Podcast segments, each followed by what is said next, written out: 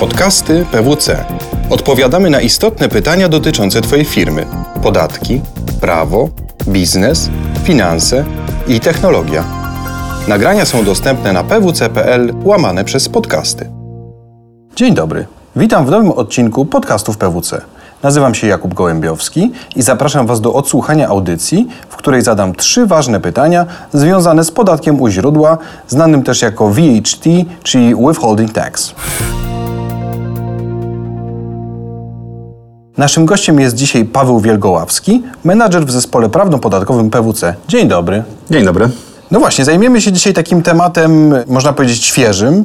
Nowelizacja ustawy o podatku dochodowym od osób prawnych wprowadza taki nowy mechanizm pobierania podatku u źródła. Przy płatnościach przekraczających 2 miliony złotych na rok per podatnik będzie miało ono zastosowanie. Co ciekawe i ważne, to będzie się też odnosiło w przypadku dywidend tak do polskich, jak i do zagranicznych odbiorców płatności. No i właśnie tutaj pod wpływem tej nowelizacji chciałbym z Tobą porozmawiać o WHT i może zacznijmy od tego na sam początek początek, e, czym jest podatek u źródła, na czym polegają zmiany, o których wspomniałem i kiedy one wejdą w życie? Podatek u źródła jest mechanizmem, który ma zastosowanie w przypadku płatności e, transgranicznych.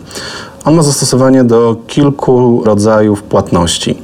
Wchodzą tam dywidendy, odsetki, ale też należności licencyjne, płatności za niektóre usługi, tak zwane usługi niematerialne oraz płatności za przewóz osób i towarów w transporcie międzynarodowym. Podatek u źródła jest instytucją, która jest już obecna w polskim prawie od dłuższego czasu. I wielu podatników i płatników ma już pewien komfort z tym, jak się posługiwać tą instytucją, jak sobie z nią radzić. Zmiany, które będą wchodziły teraz w życie i planowane ich wejście to jest 1 styczeń 2019 roku, wywracają w zasadzie całą konstrukcję podatku u źródła do góry nogami. Dotychczas w przypadku dywidend wymogi te wynikały wprost z implementowanych do polskiego prawa przepisów dyrektywy unijnej i były stosunkowo klarowne. Wymagały sprawdzenia m.in. okresu posiadania e, udziałów oraz wielkości tego udziału. Pod nowymi przepisami, poza sprawdzeniem tych wymogów specyficznie wskazanych w e, ustawie, dochodzi cały szereg nowych obowiązków, które będą ciążyły na płatniku. To płatnik będzie odpowiadał, a w zasadzie kierownik jednostki płatnika, czyli de facto w większości przypadków członek zarządu, będzie odpowiadał osobiście za e, decyzję w zakresie tego, czy podatek pobierać, czy nie pobierać. Nowe wymogi zawierają szereg niedoprecyzowanych pojęć, takich jak e, dokonanie należytej staranności przy ocenie warunków zastosowania zwolnienia albo też e, wymóg e, dokonywania tej należności przy uwzględnieniu skali działalności płatnika. Te pojęcia nie zostały doprecyzowane w przepisach, co w oczywisty sposób stwarza problemy takiej natury, jak mamy to rozumieć i co dokładnie mamy zrobić, aby móc e, takie zwolnienie zastosować. To tutaj w takim razie, jeżeli mamy do czynienia z takim, nie wiem, czy można się tak wyrazić, gąszczem niedopowiedzeń, czy możemy spróbować odpowiedzieć na pytanie, co mogą zrobić podmioty, na których będzie ciążył obowiązek poboru podatku u źródła? Przepisy przewidują kilka nowych rozwiązań, nowych albo częściej z modyfikacją już dostępnych rozwiązań. Nazwijmy je e, pewnymi scenariuszami, co do których może się zastosować płatnik.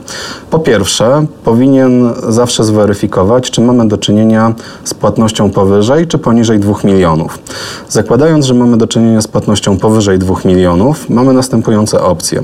Po pierwsze, możemy nie zrobić nic, czyli pobrać podatek, odprowadzić go do urzędu. Jeżeli byśmy po, w okresie w zasadzie przedawnienia, czyli pięciu lat, uzyskali dokumenty, informacje uprawniające nas do zastosowania zwolnienia, możemy wystąpić o zwrot. Procedury zwrotu były dostępne dotychczas.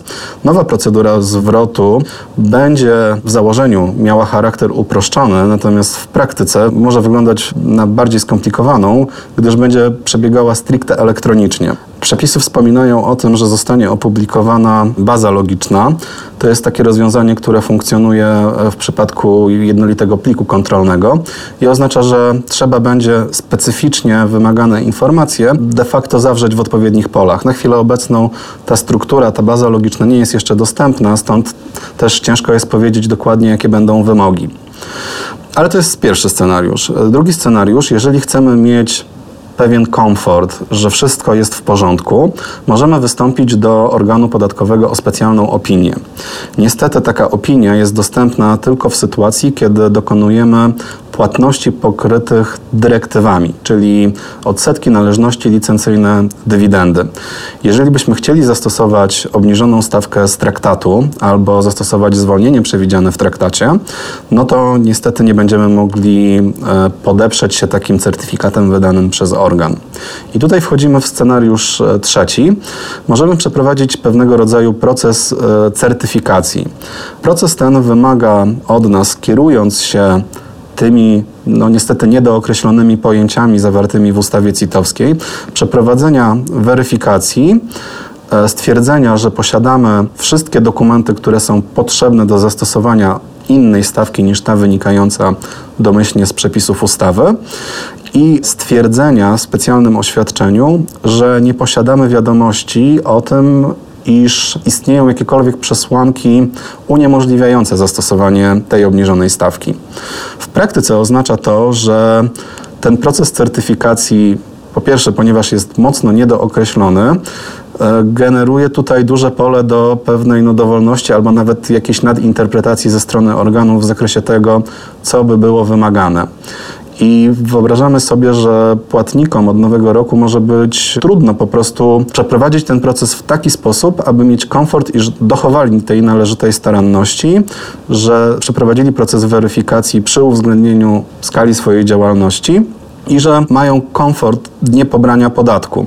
A niestety sankcje są dosyć tutaj surowe, bo poza dotychczas obowiązującymi sankcjami obejmującymi odpowiedzialność z KKS-u, kary finansowe, dochodzi nowa sankcja, którą organ może zastosować w sytuacji, kiedy stwierdzi, że proces nie był przeprowadzony należycie i ta sankcja może wynieść aż 30% podstawy opodatkowania, czyli efektywnie na samej stawce podatku możemy dobić do 50%.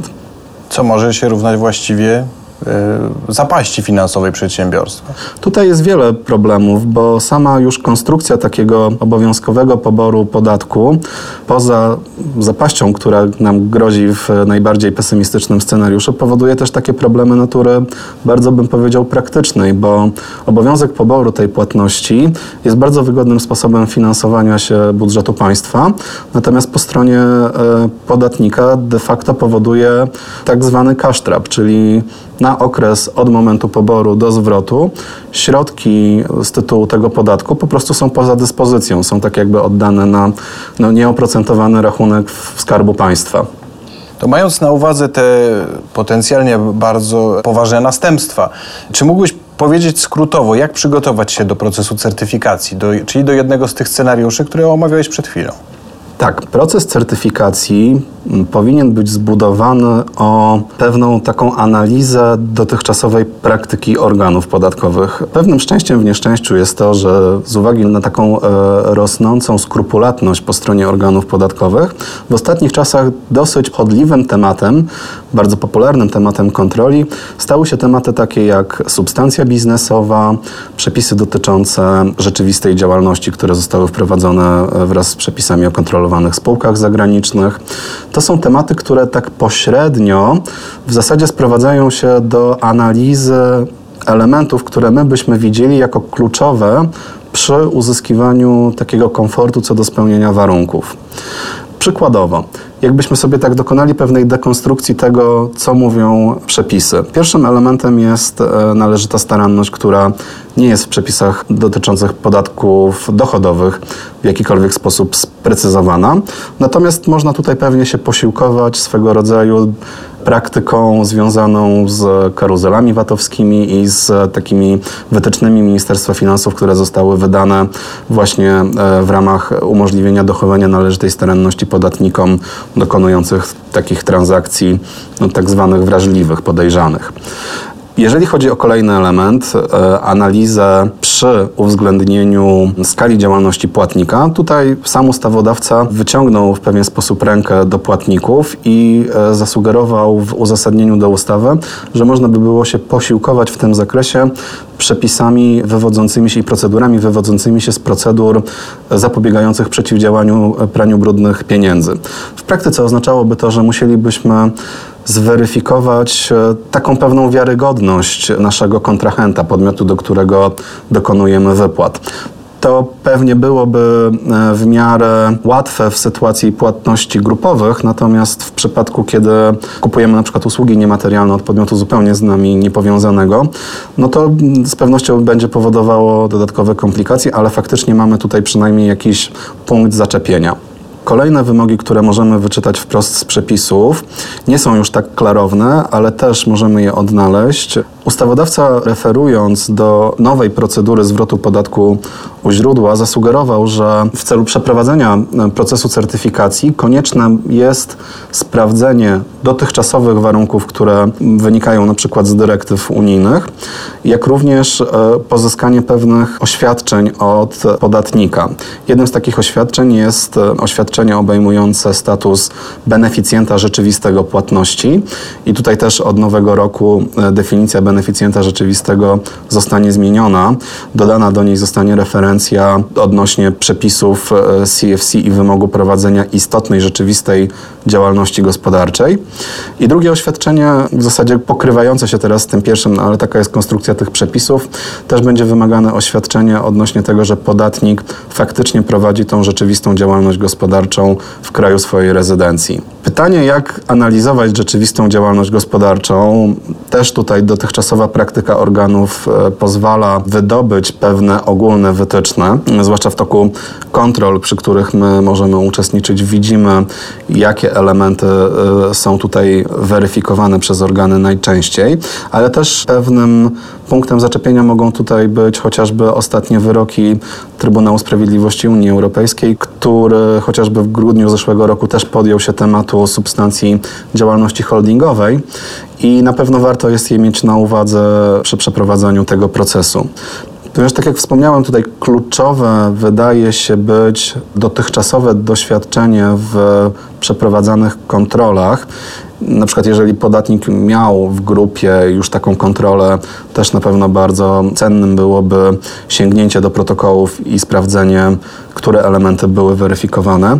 My też, jako że często uczestniczymy w takich kontrolach, mamy pewne doświadczenie w tym zakresie i również w oparciu o to doświadczenie możemy przygotować takie specjalne narzędzie, które mogłoby pomóc płatnikom po prostu przechodzić punkt po punkcie przez poszczególne wymogi. To jest zestaw bardzo cennych wskazówek. Na koniec przypomnę tylko, że nowe regulacje wchodzą od stycznia przyszłego roku, od 1 stycznia. Bardzo dziękuję za wysłuchanie tego odcinka, a Pawłowi za ciekawą rozmowę. Dziękuję bardzo. Podobał Ci się odcinek? Podziel się z innymi oraz śledź nasze kanały. Więcej podcastów PWC znajdziesz na stronie pwc.pl ukośnik podcasty oraz w aplikacjach iTunes i Google Music. Do usłyszenia w kolejnym odcinku.